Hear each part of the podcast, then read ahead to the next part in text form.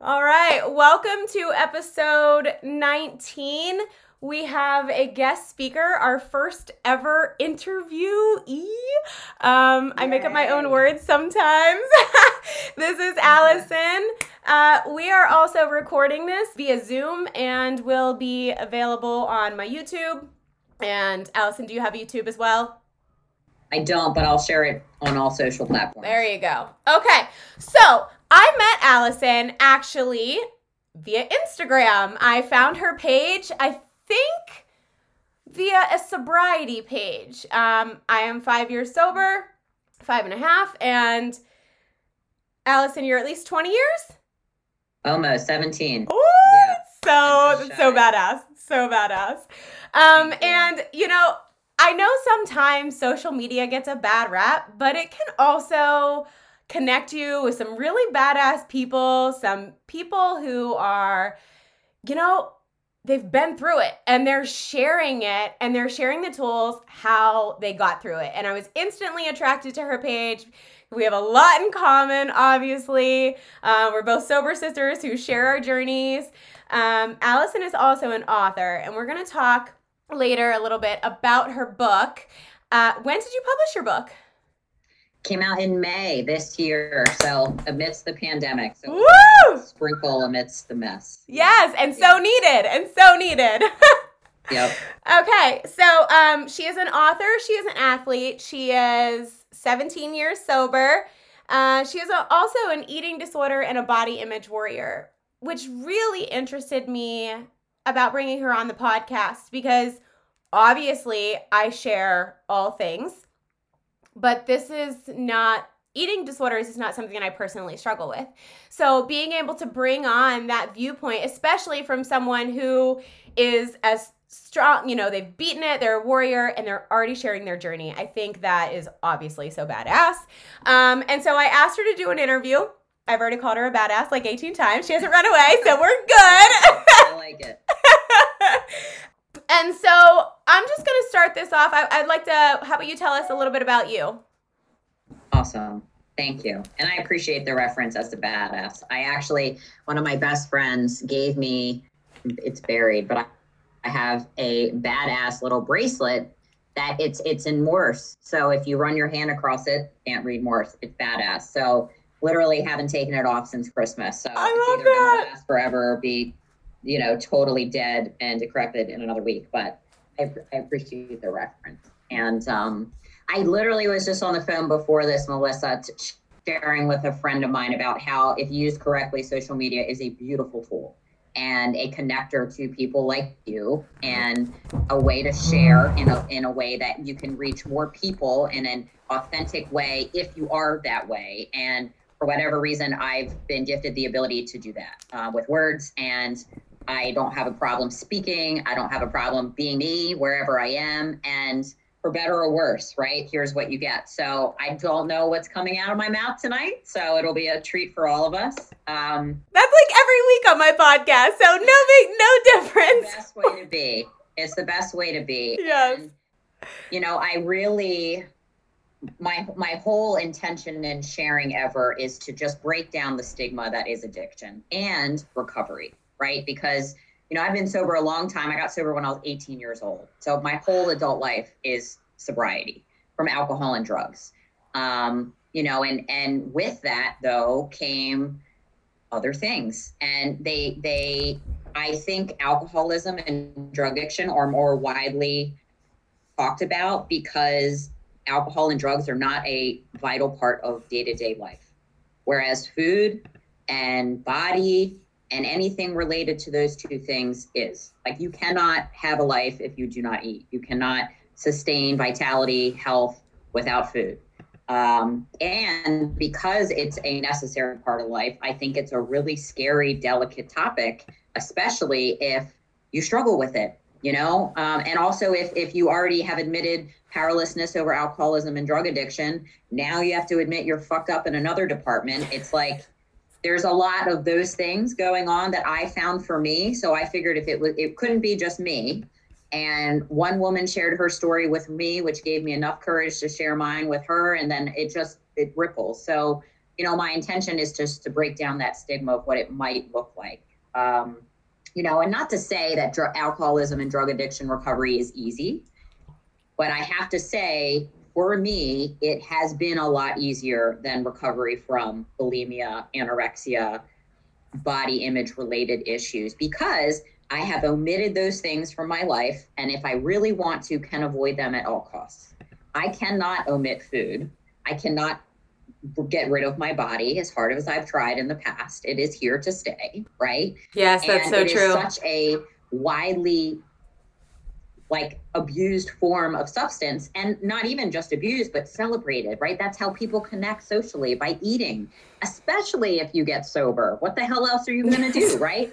Um, or now like you turn into a fitness freak right? So like there are so many different pieces of that part. Um, and so you know i got sober at 18 um, my first addiction really was food. And of course I, I couldn't have told you that at the time but looking back as a kid, and this is not said with judgment, this is just what I remember, which again, from my vantage point, may not even be true. You know, as you grow up and you look back, you're like, that shit didn't even happen. But it's the story I've told myself for so long. You know, but I was fed differently than my brother. Foods were categorized as good and bad. Um, I had a feeling that I was bigger. Whether that's true by pictures, it is certainly not. I was never, I've never been a large person ever.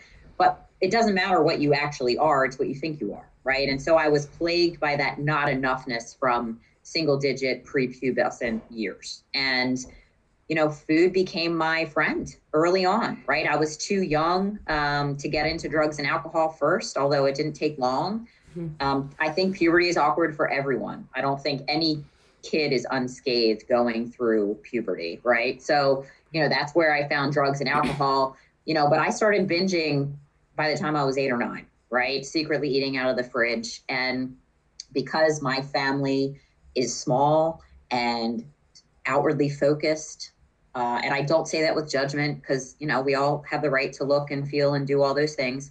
Um, I it was not an option to be fed, so like I had to do something with the food all, always. And so I learned how to purge when I was young, or I I exercised it off or you know starve all day eat at night. And so those behaviors became rampant very young and i just had a really dysfunctional relationship with food you know? And and for me you know no one can argue that a carrot versus an oreo there's different nutritional char- characteristics.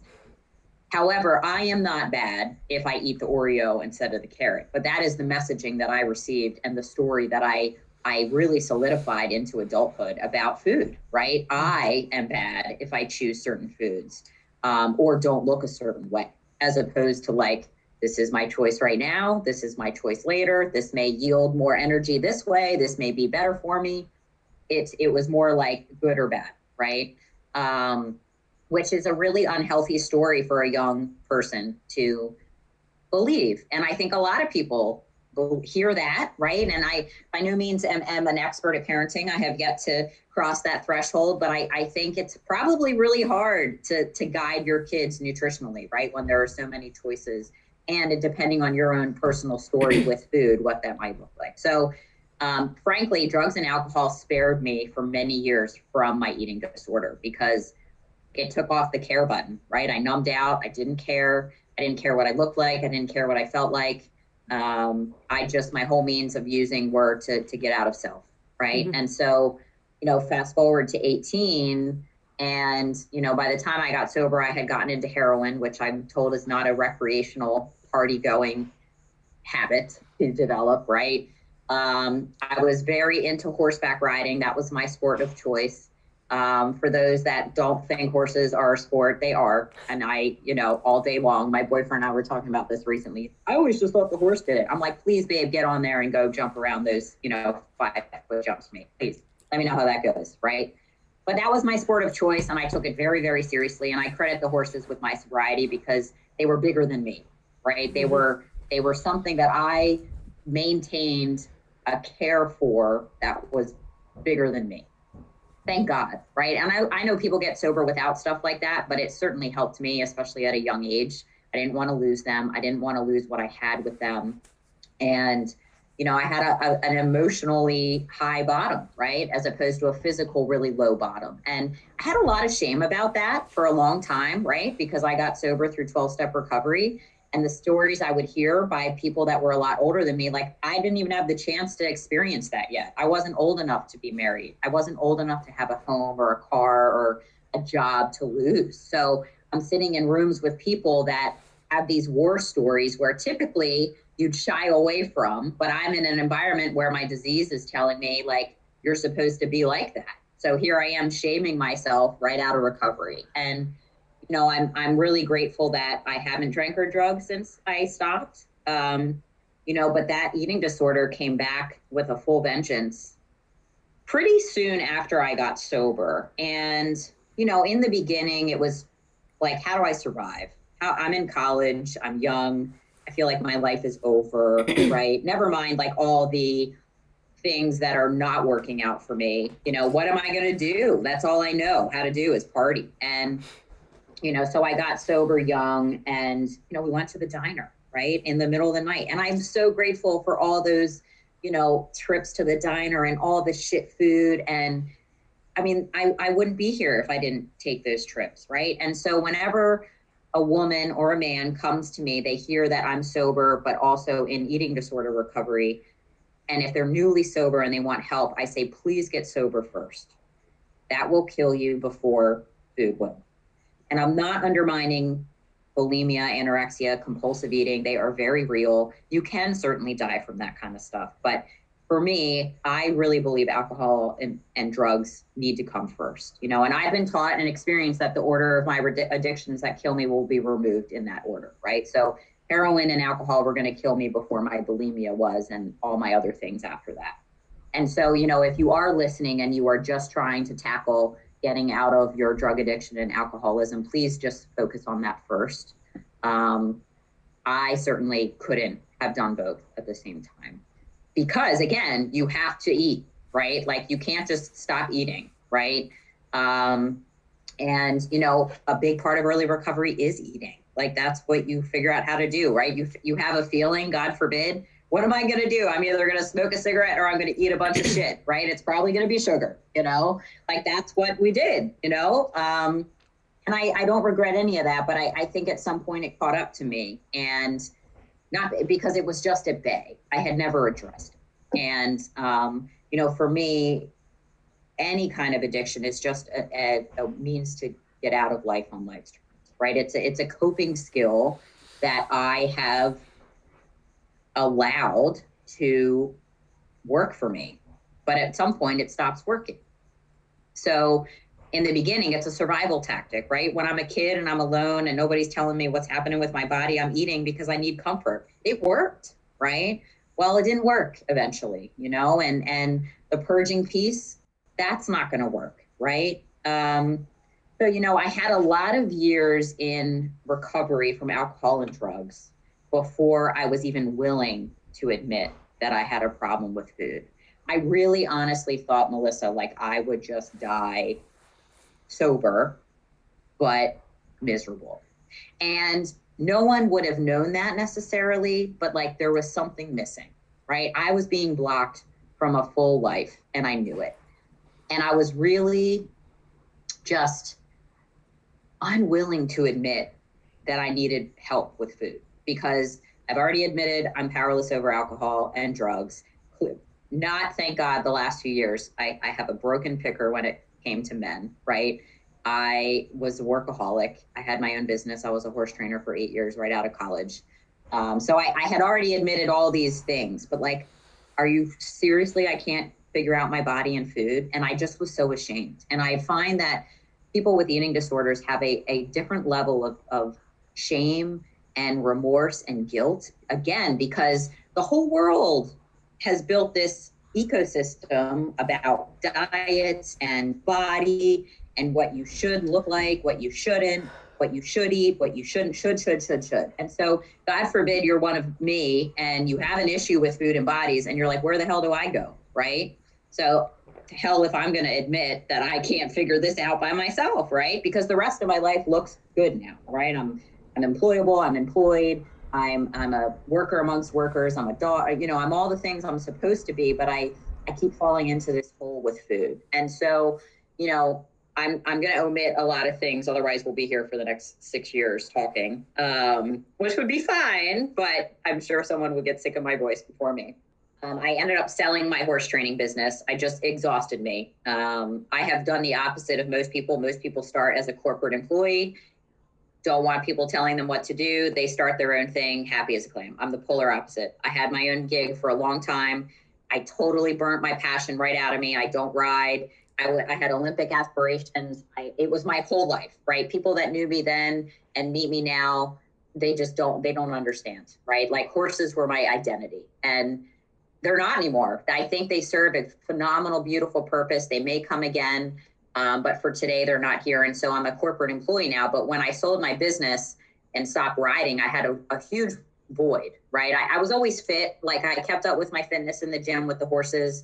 Um, but I, I had a, a void competitively. So I got into bodybuilding. What other sport would be better than competitive bodybuilding on stage, right? With people praising me for my fucked up relationship with body and food. Now, I'm not saying everyone is like that, but you've got to be a certain kind of obsessed with body to pursue a sport like that more than just once as a bucket list item, right? Like there's plenty of people that just want to do it.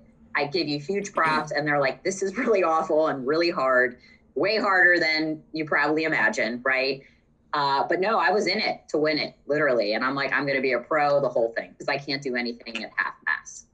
So I went from horseback riding to bodybuilding. And I don't regret any of these things, right? Um, it definitely sharpened the pencil on my abnormal focus with self. And I say self because it's not just body, because when you're only thinking about food and the gym and your body and what you look like, like it's the most self absorbed place to be. And it's an unconscious place to be. I wasn't doing it to be bad or to be a bad friend or to avoid you and my relationship with you, but I thought that was my solution if I could just look a certain way, I'm going to be okay. If I can just fit into this little body, right? Because smaller is better, I'm going to be happy and you're going to love me and I'm going to be enough. Because that's the undertone of all these things for me. Like, I'm not enough just as I am here right now. And so, you know, I did not do it naturally because God forbid I take my time and put it all together. Um, and so, you know, the combination of the extreme diet and hours of cardio and just preoccupation with self and you know the drugs um, you know it was a it was a couple years of a, real tornado um, that I really think helped me get to where I am now without question. Um, it forwarded me into a place where I didn't want to live that way anymore. So I have trophies. Um, I have crazy pictures. If you Google my name, I'm up ass full on display, bent over, right? Spray tan with six coats, the whole bit. That is me. My hair is way longer, but it's definitely me. And, you know, I, I got to a place where like I just didn't want to live like that anymore. And so all this took place in the West Chester, Pennsylvania area. That's where I got sober. I'm from Maryland. Um, and I had sworn I would never return, not because necessarily anything bad happened, but that's what we do, right? We leave home when we're kids and we're like, fuck that, I'm never going back there, right? So, but but it changed. My mom got diagnosed with MS, and I really felt a pull to come back and be available should she need me, and she does, right? So, never a coincidence. August first of 2015 was my last bodybuilding show. I didn't know that would be true, but and my last day in Pennsylvania, and so the show was at the university where I went to school, where I got sober. So it was just this really intensely aligned day, all for me, right? But I was so warped into like, I have to win and go pro that I couldn't even appreciate that the stars had aligned in this way to set me off off on my way. But you know, that was my show. And I got back to Maryland at like 1 a.m. that morning. It was a Saturday night. Sunday, I ate everything because that's what you do after you compete. I had cankles Monday because you're so depleted and dehydrated, and then there's there's nowhere for it to go, right? So like I literally ate everything, and then like by the time you're done your workday on Monday, like you have cankles. Like literally, I had cankles, and it goes away fast, but like it's like this can't be healthy, right? This can't be healthy. And but you know what? Monday I started back to work. I, I was working for my father, picking up some businesses of his, and I was in the gym after work, right? I actually I probably even went in the morning to do my cardio and like off I was going with my Tupperware prepared meals and you know 30 minutes before and after on the stair mill lifting six days a week. And that's supposed to be my off season right? And i'm like this isn't sustainable or fun. There's no joy in this. Like there's no joy right? Um so with over the next couple months i just imploded i think being out of my environment that i had been in for 12 years my recovery network had to change um, i didn't have friends in Maryland, right? Because I had been gone for so long and I no longer did what I did when I had left. Everything was new and I wasn't cocooned and protected anymore, right? So it was acutely obvious that my life was not manageable. And spiritually and emotionally and physically, I just wasn't okay. And I got to a place where I just, I was starting to really be afraid of the consequences from steroids and, you know, my fertility, if I ever want kids, right? My voice was like, getting pretty deep. People were like, Are you smoking again? What's going on? Um, to this day, I don't know if this is my natural voice. I really don't. I know people love it. So I'm really stoked about that. But I really don't know if this is my voice pre steroids or not. It's not as deep as it was. Um, but I will say I can't yell anymore. Like if I get excited or angry, like nothing comes out, nothing projects. And occasionally, I have this really sexy prepubescent squeak that comes out um, unannounced. And it's just what happened with my vocal cords. So, like, you know, I still don't know if I can have children. I, I think everything's been reversed. My blood work is great, but you know, those are consequences I was willing to take because I was I had to look a certain way. And again, there's nothing wrong with looking a certain way. I, I think I'm actually as lean now as I was competing naturally but for different reasons and i went a totally different way about it so there's nothing wrong with looking that way but I, I, it was my solution to fixing how i felt as a person and deserving to, to take up space and so you know I, I competed i imploded i i said no matter what happens to me and what i look like i'm getting off the the gear right the steroids because I just I didn't feel right. I'm a sober woman going to bed at night and I'm living a double life, right? And I didn't want to use it didn't make me feel that way, but I just spiritually wasn't doing the right thing for myself. And I knew that. I didn't need anyone to tell me that. I knew it was true for me. So, you know, I went through like puberty at 30 for like 2 years. Like it was really shitty. Don't recommend it. But I'm grateful because it was like, okay, clearly you're not doing the right thing. And I would say throughout that time at some point purging was removed for me. Like just kind of like alcohol and drugs. It was like one day I just purging was no longer an option, which I'm so grateful. Um, because that's really scary and it's a really lonely place to be. And I had years of a routine night, right? I wouldn't eat all day. And I skipped a lot because I try I want you to be able to, you know, pull things apart. But you know, I had years of of starving all day, binging, till I had to lay down because I was so uncomfortable and driving to five different convenience stores because God forbid I just I someone saw what I was to get right at one. So I had this like routine of of driving around, getting all the stuff and binging and purging and binging and purging. Like that was my night, right? And I would do it till I cried and it's in my book in detail, but it just like I thought that was what was going to be for me, you know, and I'd get up in the morning, hungover, groggy, and promising I'd not do it again to to do it again because I didn't have any other tools to help me not do that. And I wasn't telling anyone, and I'm alone. And you know, eventually I started to share with other people because they shared their story with me, and they they you know, but I never put it all together, right? I I until um, three and a half years ago. Um, but the purging was removed, and I tried every diet, you know, and and what I've learned is that a diet is not going to fix me, and it's not going to fix my response to me. Right? That's the problem. It's not food per se. Now there are foods that I can't dance with. Right? I've I've had to admit that over the years, um, and learn that that's true for me for today. And it's interesting because I read my book and I'm like in a totally different place with food and my body than I was when I wrote it, which I hope to be, right? You evolve, you work on yourself, you you get better. Um, or or like things just change, right? Recovery with food is not linear and stagnant. It's not like alcohol and drugs, sobriety is you don't drink or drug. Period. There's no wiggle room there. It's very clear.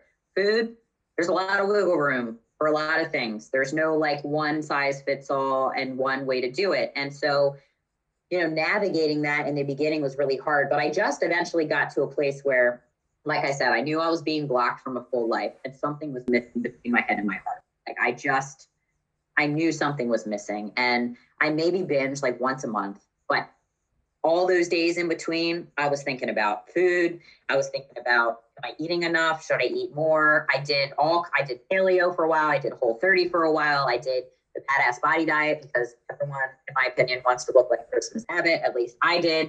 And I just I did what she said, right? She's you know who she is? Who? Christmas uh, Abbott. Oh. She's um a really sexy CrossFitter, tattooed, badass chick. She did NASCAR. She just Maybe I am the worst with names. That's okay. if, you Googled her, Christmas Abbott, okay, you'd be like, oh, okay, I get it. So she, anyway, she wrote a book, Badass Body Diet. I'm like, I'm going to do that, and she just she simplified macros, right, and then right. gave you a really small amount to eat. So for me, any any book that gives me a meal plan is not going to be catered to me because it's a book. It doesn't know me, right? So I did that for a while, and again, I'm just trying to find a solution without actually admitting that I need help.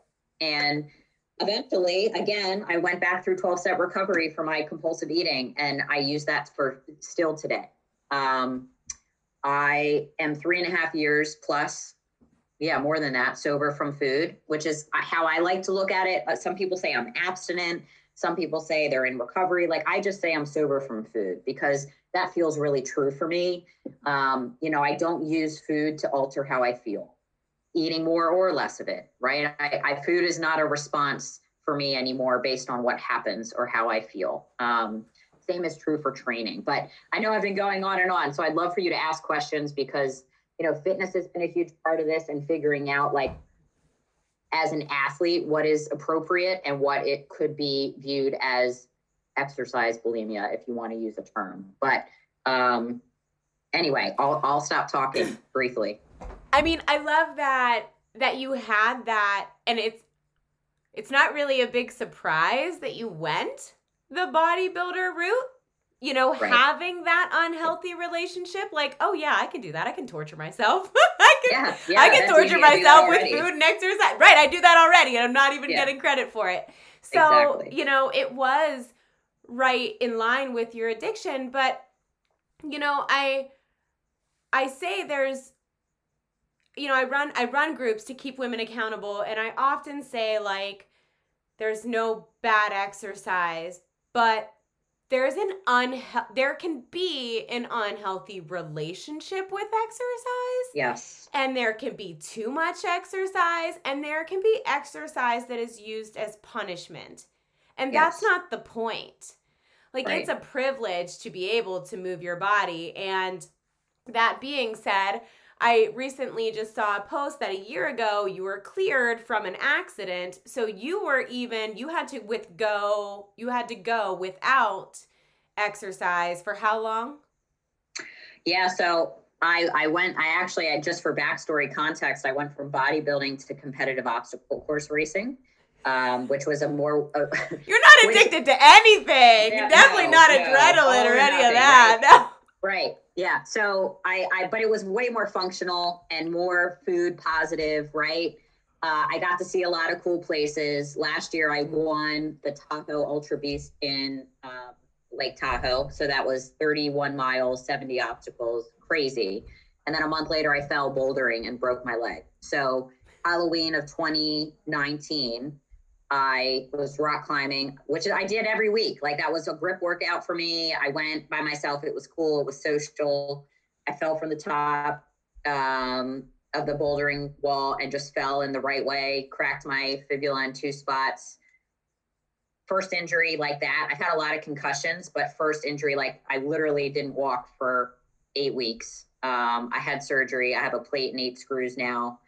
So yeah, November 20th of, of 19, I had surgery and I walked in a boot for the first time on New Year's Eve. So yeah, just a year ago. Um, so I didn't walk, let alone like train for eight weeks. Now I did some upper body, but like talk about having to put my recovery to work. Right? Right, exactly. So I I broke my neck in 2015, end of 2015. Wow. I was only 8 months sober. But I Jeez. say this all the time that had that accident been 5 years before or 10 years before before I did the mental work, yeah it would have destroyed me. Could you even imagine going eight weeks without being able to exercise in your unhealthy form? No, that was it wasn't an option. Right, right. You like amputate the leg. I'll I'll get yeah. a new one. Like, yeah. yeah. right. So even being able to recover through, like, not just recovery in life in general, but being able to recover from what life throws at you because you're in a healthy place yes. because it's not one more thing adding on to everything else that you're carrying. Yeah. Like the mental. Well, and I'm no longer using it as an identifier of self, right? Yeah. Yeah. I mean, that's just, yes. Like, so, and then I say, you know, with nutrition, it's, it's, it's so hard. And when you, earlier, you mentioned with parents, I mean, there is no education yeah. On good food. Like yeah. on proper nutrition, on portion sizes, on right. what kids should be eating. There is zero education about that. Most adults don't even know what they should be eating. Do you know how many 30, 40, 50 year old women I talk to and they don't eat a single vegetable all day? And I'm like, you want to know why know. you feel like crap? Yeah. Yep. They don't drink water. No. Right? And I'm like, you're not, you're not a child anymore. And, you know, it's one thing to not know. Yeah. It's another to choose to continue to treat your body like a trash can or base your body and self worth on the way that it looks on food. Yeah. yeah. Uh, you know, it's just I lost 111 pounds between my girls, and it's nothing compared to the way I see myself. Even after my second pregnancy, mm. even in the second postpartum journey, I loved my body every single day through it. And that's something that I never thought that I could do. Like, I never thought that I'd yeah. ever love like 180 something pound Melissa and be grateful for everything that she can still do. And like that's what I want other people to know is possible. Not that they can just lose some weight. Like it's not about right. the scale and it's not about the jean size because if you get there and you don't fix what's broken, you won't see it. Right. You won't see it. Right. You'll get right. to that size or to that goal, but it won't be good enough. Yeah. Because now what do you do? You can't stop, right. you'll go backwards. Yep. And so it either becomes an unhealthy obsession or we just stop and we yo yo. Yeah. And yeah. I mean, I have plenty of addictions. I use, I, you know, and I, my depression is very, it attacks me. You know, I'm very negative to myself. Um, it's self sabotage. So that is kind of, I'm very thankful that it never involved food in that way and that it was really just alcohol and i knew very early on that i had an addictive personality so i never tried anything else grateful for that too yeah um, that yeah. i never even went down those those barrel holes because um, it's it's heavy in my family and i totally lost my train of thought there that's me all good all good oh good okay so the book released in may yep and it's available on amazon is it yeah. also available on Audible? It is not. It it's is Kindle. Okay. Kindle or paperback on Amazon, The Addict in Aisle 7. Okay. Um, I'd love to do audio, but I know that will take some time. So not yet. Not yet. But maybe down the road. Yes. Um, and you have a blog, which yes. I can link. I will link um, a little bit of description, some bio for Allison, her I believe it'll let me link your book title from Amazon, even the link to purchase, um, and her blog. And if you have any questions for her, I can also probably link. I'm not tech savvy. I will try to link her social media. Um, I also awesome.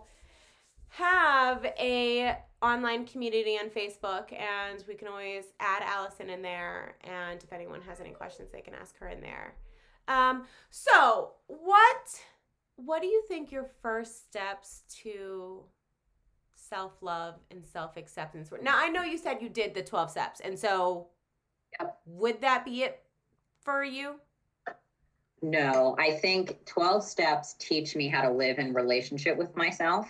Um, they they clear out the mud so i have some information to work with like why do i do these things? Why do i end up in these relationships over and over and over again? What do i do differently you know? Um, and so i think a lot of it is fake it till you make it which is one of our slogans but really more it's an acting my way into loving myself and accepting myself. Like i can't personally stand in front of the mirror and affirm myself verbally and believe that that's not my process. My process is treating myself well through the next best action. So for me, with food that. directly, I love that. No Again, what, hold I'm, on. Treating myself b- well by the next best action. That was worth repeating. I love that. Okay, yeah, sorry, but it's and it's true, right? Because there are yes. days where I feel like shit, like this morning. Like I was in it. I have 10 days left of my sales year I'm so close to where I need to be. And it's like, I can't see the light, right? And I'm feeling it. I'm just feeling it. And it's okay. I'm a human, right? When we're in recovery, we're not promised that we're never going to hurt again. We're just promised that we don't have to hurt from that substance anymore. Yep.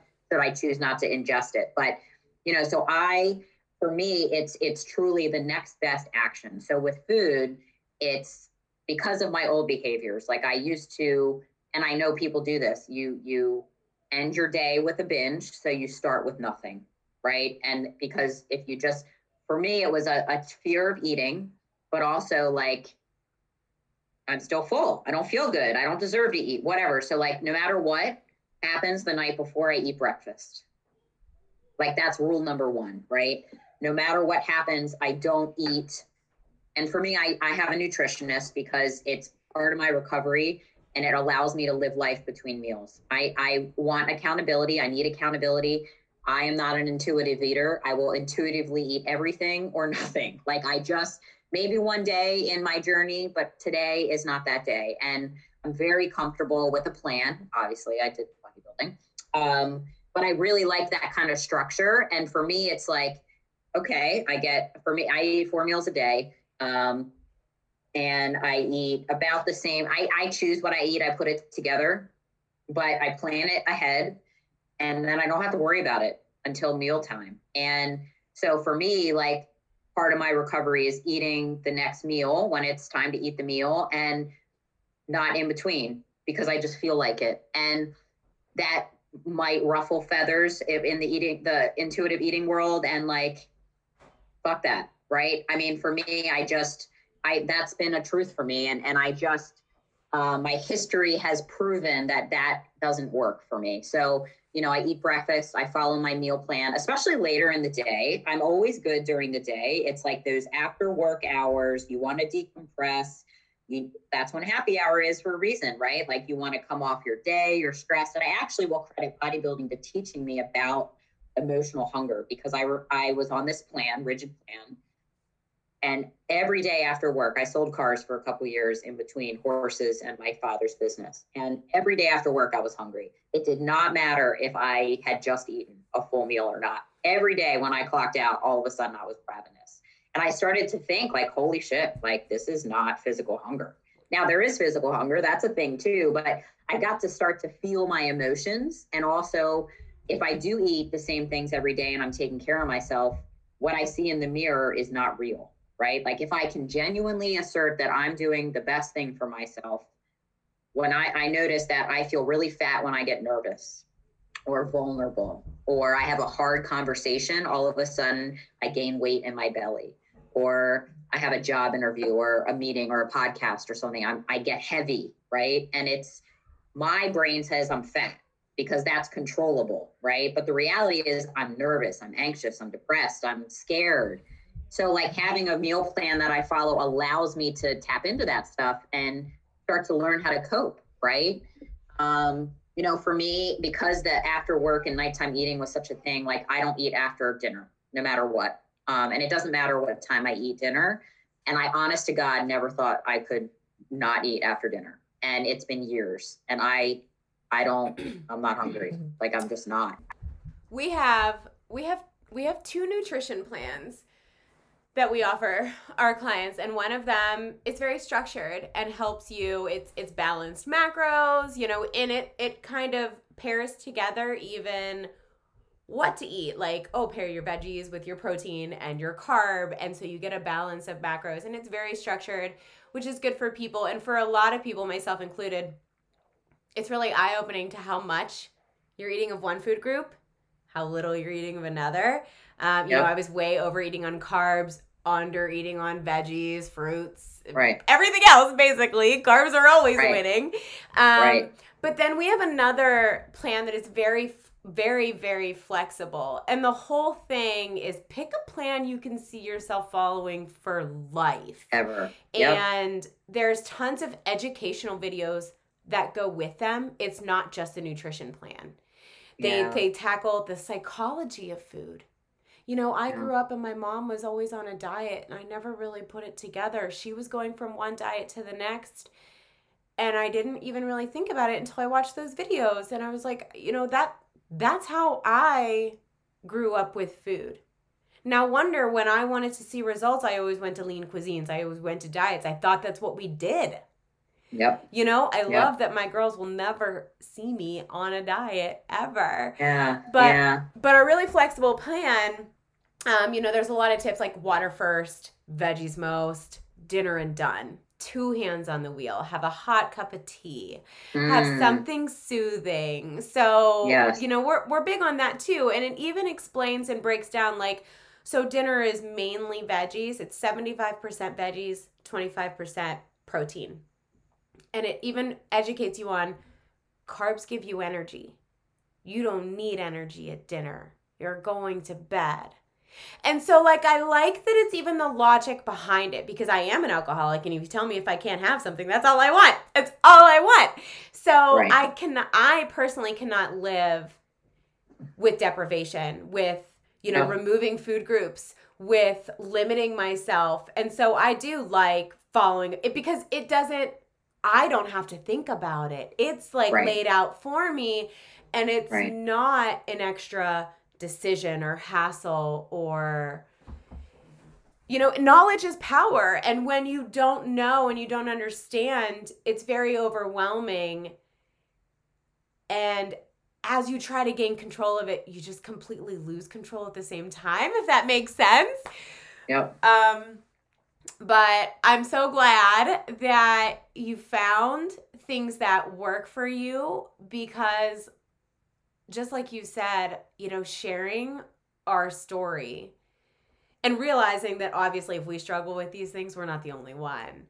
Yeah. And no, it's so evident because once you do, people relate. You get the messages, you get the comments, and those people feel the same way. You know, yeah. they thought it was all in their head yep. that they were the only yep. crazy person feeling this way. And so it's so good to share podcasts like this, share videos like this, share stories like this, read books like this, suggest book like books like this. Um, and it's definitely something that I will be sharing in my challenge group. So who would you recommend this your book for? Mm. Who is mm. your book for? That's a great question. So I, I think anyone that is listening, going, oh, wow, I'm not the only one who has this brokenness about me, right? That ah, really isn't a that. brokenness, you know, but it's like um, anyone that thinks they're alone, anyone that has some kind of preoccupation with food and body. Um, by no means do I have this figured out, right? It is a daily reprieve and it's, it is it ever changes. Like I said, what I wrote in here is very different. And when I wrote the book, I wasn't eating a lot of things because I had to start somewhere. And now I eat everything except dessert because dessert and I just can't party. I've never, I don't want one brownie. I want the bakery. And like that remains true. So I just avoid the bakery altogether in my life.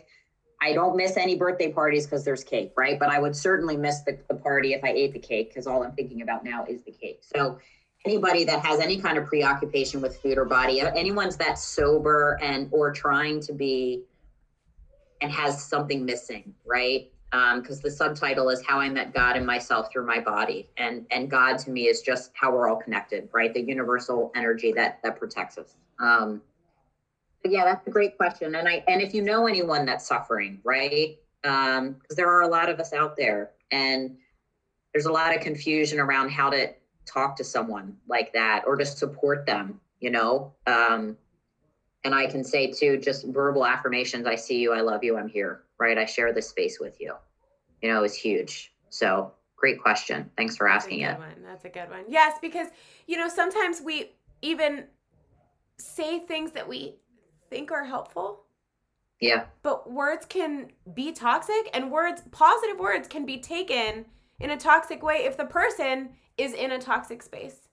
Right. So so I really like that. Um, and I will say that, you know, my sister um, does have a past with eating disorders and I didn't know.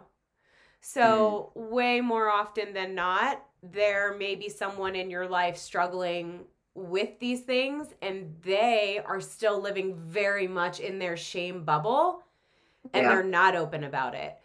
So even just sharing this in general, because yes. you don't know who needs to hear it that day. And I have chills, I think. So this thank you so much for joining. I oh, think oh, this was so great. Welcome. Is there anything that you want to add? I would only say, just to piggyback off what you just said, like an eating disorder is not defined by what someone looks like. And that idea alone prevented me from recovery for a long time because I've mm. I have looked normal my whole life.